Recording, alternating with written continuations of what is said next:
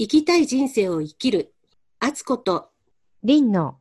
フェリシテカフェ。雑談編。第4回目です。今日もリモート収録でお願いします。はい、よろしくお願いします。最初に、ポッドキャスト聞いてくださっている方からの。感想が来たということで、はい、インスタグラムにいただいたんですけども、ええ。フェリシテカフェいつも楽しく聞かせていただいております。私もノートに書いたこと少しですが実現していますとのことです。あ、やっぱり実践すると結果がなんかついてくるんですね。ね、嬉しいですね。はい。はい。私もちゃんと書いてます。あつこさん、なんかこの1週間ですが、新月から。はい。あの、新月の日に、早速、近い未来自分がどうありたいかっていうのをいくつか書き出したんですけど、で、その中で自分と同じ意識の人っていうか、自分と同じものを、同じ世界を求めてる人から、なんかコンタクトが来て、そういう人と交流するっていう、そういうと状況を引き寄せたいなと思ってたんですけど、そしたらね、複数の方からね、新月の翌日から連絡、コンタクトあったんですよ。それ普段から連絡しょっちゅうしてる人ではなくって、たまにしか連絡しない人で、何ヶ月か前に手紙を出した人から返事が来たりとか、何ヶ月か前に連絡した人からメッセージとか手紙が来たりとかね。だからこの時期に新月の翌日とか翌々日にメッセージくれた人っていうのは、もちろんその方は無意識だと思うんですけど、私にとってはなんかすごく縁のある方なのかなって勝手に受け止めてるんです。はい。なんか面白いですよね。そうなりますようにって意図したら、早速答えが返ってきたみたいな。うん。うん、もう私、コンタクトっていう言葉にちょっとビビッときましたけど。なんか宇宙人。そうそうそうそうそうそうそう。そっちかなと思いきや、あの、実際の、あの、人だったということで。そうで、しかはも、もともと知ってる人で、あうんの、しばらく連絡取ってなかったっていうだけなので、はい。全然知らない人からコンタクト来たら、ねえびっくりしますよね。うん。じゃああと1週間で何かある。はい。楽しみにしてます。リンさんも、この、ポッドキャスト始める前からずっとそういうことを実践してきてるわけですよね。その、月の動きに合わせて自分の思いとか願いとか書き出してみたりっていうことはずっとされてるんですか？そうなんです。まあ、一時ちょっとお休みしてた時もあったんですけど、最近は、まあ、あの、ポッドキャストもしているっていうことで、結構まめに書いてます。やっぱり新月と満月の区切りが一番いいんですか？はい。その時は、その時のテーマでお話をしているので、気がつかないことが多いんですけど、ちょっと振り返ってみたら、自分のテーマに、その新月とか満月にお話したことが、まあ、自分でというかこうね、フェリシティカフェで話したことだったり、その時に知った情報っていうのが、つながってるような気がして、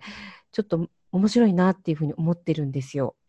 振り返るとそうなってる結果的に、はい。はい。無意識にやってることが実はすごく意味があるんでしょうね。ね。今回もだからうんこの雑談編は半月の日にアップするわけなんですけど、今回は上限の半月っていうんですか？はい、上限の月で、あまあ、新月からね、ちょうどあの半分になって膨らんでいくので、まあ、物事が大きく育つ時っていうふうに言われてます。じゃあその新月の時に自分でこううん思ったこと、書き出したことをさらにこう加速させるように。そう、書いて、人によったらその書いたものを毎日見て念じるっていうのも一つのやり方だと思うんですけど、なんか割と私は、と一旦その新月で書いたものは手放して、で、ちょうどまあ加減だったり上限だったり、まあ一週間後にやってくるので、その時にもう一回見て、ちょっと書き加えたりとか、書き直したりとかっていうこともあります。ああ、じゃあ半月の時にちょっと見直しするっていうのもいいんですね。ね、うん、ありだと思います。でこ、こんなこと書いてたんだって思ったりとあか。そっか。なるべくはい毎日ノート見た方がいいけど、うん。忘れてたら半月の時にもう一回見直すっていうのが、はい。うん前に、あの、なんか、敦子さんがおっしゃってたことをちょっと思い出したんですけど、となんかこう、叶えたいことがね、すごく叶えたいことだと、割とこう、意識に何度も登ってきた方がいいのかなって思うんですよ。で、そこまで、例えばお家が欲しいとか、その次何何々したいっていうことじゃなくて、もうちょっとこう私の中ではまあ漠然と大きい、大きいところから今こんな風になりたいですってなったものに関しては、そう、ま、毎日というこう寝かした方がいいなと思うこともあります。あー、潜在意識の中で寝かせてる。そう、あの、うん、大きくなるのも、うん、家宝は寝て待てみたいなあー時間があります。自然に芽が出て、うん。そうそう。なんか邪念が入るので。あ、私も。そりゃ入りますよね、生きてるし。ね。まあまあまあ、そういう、まあちょっとまあバランスかなとは思うんですけど、でも、やっぱりこう、意図したことって、あの、意識に上ってきた方が叶いやすいなと思います。で、それでこの間から年末に向けて、先生術的に大きな星の動きがあるから、価値観はい。転換していきますよっていうことで、もう早めに心構えっていうか準備しときましょうっていうようなことを、ポッドキャストでも何回かリンさんおっしゃってたし、あの、普段も何回かそういうことを聞いてるんですけど、で、それが前回のフェリシテカフェのポッドキャストで、グレートコンジャンクションっていうものなんだけど、また説明は雑談編でっていうことだったんですけど、これ一言では難しくて説明できないと思うんですけど、大まかに何が起きるんですか、年末に？えっとですね、12月の22日なんですけれども、この日に木星と土星が重なるんですね。で、うんこの重なることをグレートコンジャンクションと言います。これはすごい珍しいことなんですか？めったにないこと。この木星と土星が重なること自体はに大体20年に1回あるので、まあ、20年のスパンって言ったら大きいんですけど、さほどめ、まあ、珍しくないことはないけど、な、なぜ皆さんが今回グレートコンジャクションって言ってるかというと、木星と土星が重なる星座が変わるんですね。ああ。星座という。か、あの、うん、まあ、エレメントなんですけど、エレメントが変わります。はい。それが240年ぶりに変わるので、それはやっぱり意味が違うんではないかと。ああ、じゃあ20年ぶりだったらね、人生で何回か経験できるけど、はい。240年ぶりは経験できない人もいますよね、そのうんタイミングによってない。それを私たちは、え、そのそ240年ぶりのその変化を経験できるわけですね。そうです。でそのエレメントが何から何に変わるんですか？地っていう、あの、地球の地っていう字なんですけあど、はいその地から風っていうエレメントに変わります。へえ。地だとこう安定している感じだけど、風は不安定なイメージがあります。そう。うんうんうん。そうなんですよ。だからどちらかというと、そう、今までの価値観から、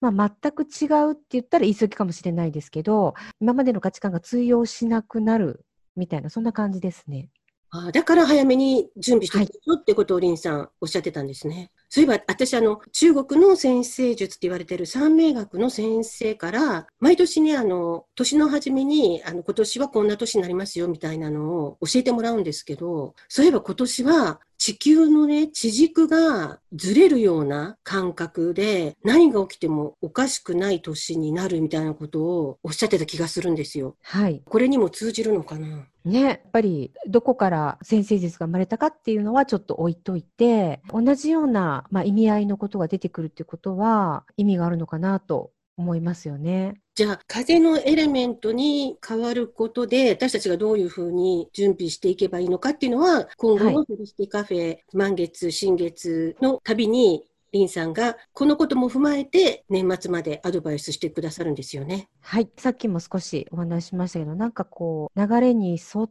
て、まあ、新月満月っていう星座を見ていくことが、12月の22日で終わりではないし、はまあ、どちらかというとこう始まりなんですけど、うんそこにつながっているような気がして、面白いなと思います。そっか、じゃあ今年の12月22日を起点として時代が変わっていくみたいに思った方がいいんですよね。はい。あじゃあ、私が今、リンさんから西洋先生術のオンライン講座受けてるのも、グッドタイミングですよね。ね。はい。前回のカラーヒストリーとか面白かったですよね。ああ、グレートコンジャンクションはままだ程遠いことなんですけど、その年齢域を振り返るので、自分の人生を振り返る宿題としてやったんですけども、私が自分でやってる琵琶湖日記っていうポッドキャストでも話したんですけど、今までの生まれてからの人生をずっとこう思い出して印象に残った出来事とか書き出してる作業をしていたら、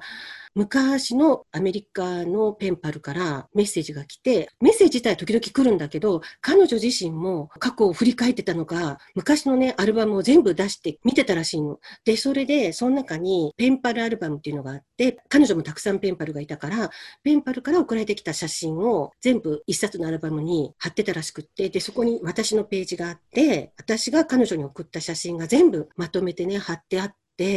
それを写真に撮ってね、送ってくれたんですよ。うん。だもう自分で持ってない、忘れてたような写真が何枚もあって、びっくりしちゃって、あ、こんな写真そういえばあったなって、なんかいろんな思い出が蘇ってきて、私がそういう作業をしてたら、そういう写真が来たから、うん、すごくシンクロしてて、はい、これは先生術パワーなのかしらって勝手に ね、なんか過去を見ることできっと、さっきの土星の話に戻りますけど、土星って皆さんあんまりいいようなイメージがないかもしれないんだけど、私的には次のその人にとって本当に新しいステージに行くためのすごく重要な鍵だと思ってるんですね。うん、でやっぱりそれって今までの自分の人生を振り返ることによってその扉を開けるヒントが鍵があるような気がするので、今ね、敦子さん、それをしているのかもしれませんよね。私、そんな宿題出されなかったら、そんな作業絶対しなかったと思うので、でしかも、年齢期、今私、土星期に入ったばかりなんですよね。それ言っていいの？あ、年がバレる？そう。いや、どうしよう。うん、はい。で、えっ、ー、と、次は8月4日、水亀座の満月なので、はい、あ、そうだ、水亀座で起こる、水亀座で起こるって私言いましたよね。あ、グレートコンジャンクションそうそうそうが水亀座。そうそうそうそう、そうなんですよね。それで、多分ね、もうずっとそこに向かって、私たちは無意識のうちに準備をしていると思うので、まあ、その一つ、ちょっと意識できるタイミングとして、次の8月4日は水亀座の満月なので、何かね、受け取る、まあ、感謝するっていう満月ではあるんですけど、何かね、受け取るかもしれない。で、しかもそれは12月22日に向けてのつながる何かがある、はい、ヒントがあるかもしれないんですね。そうなんです。じゃあその時にまた、リンさんのアドバイスを楽しみにしております。はい。あとその満月までの1週間、もうちょっと考えて、ね、はい。じゃあまた次回楽しみにしています。じゃあ今日はこの辺で。さよなら。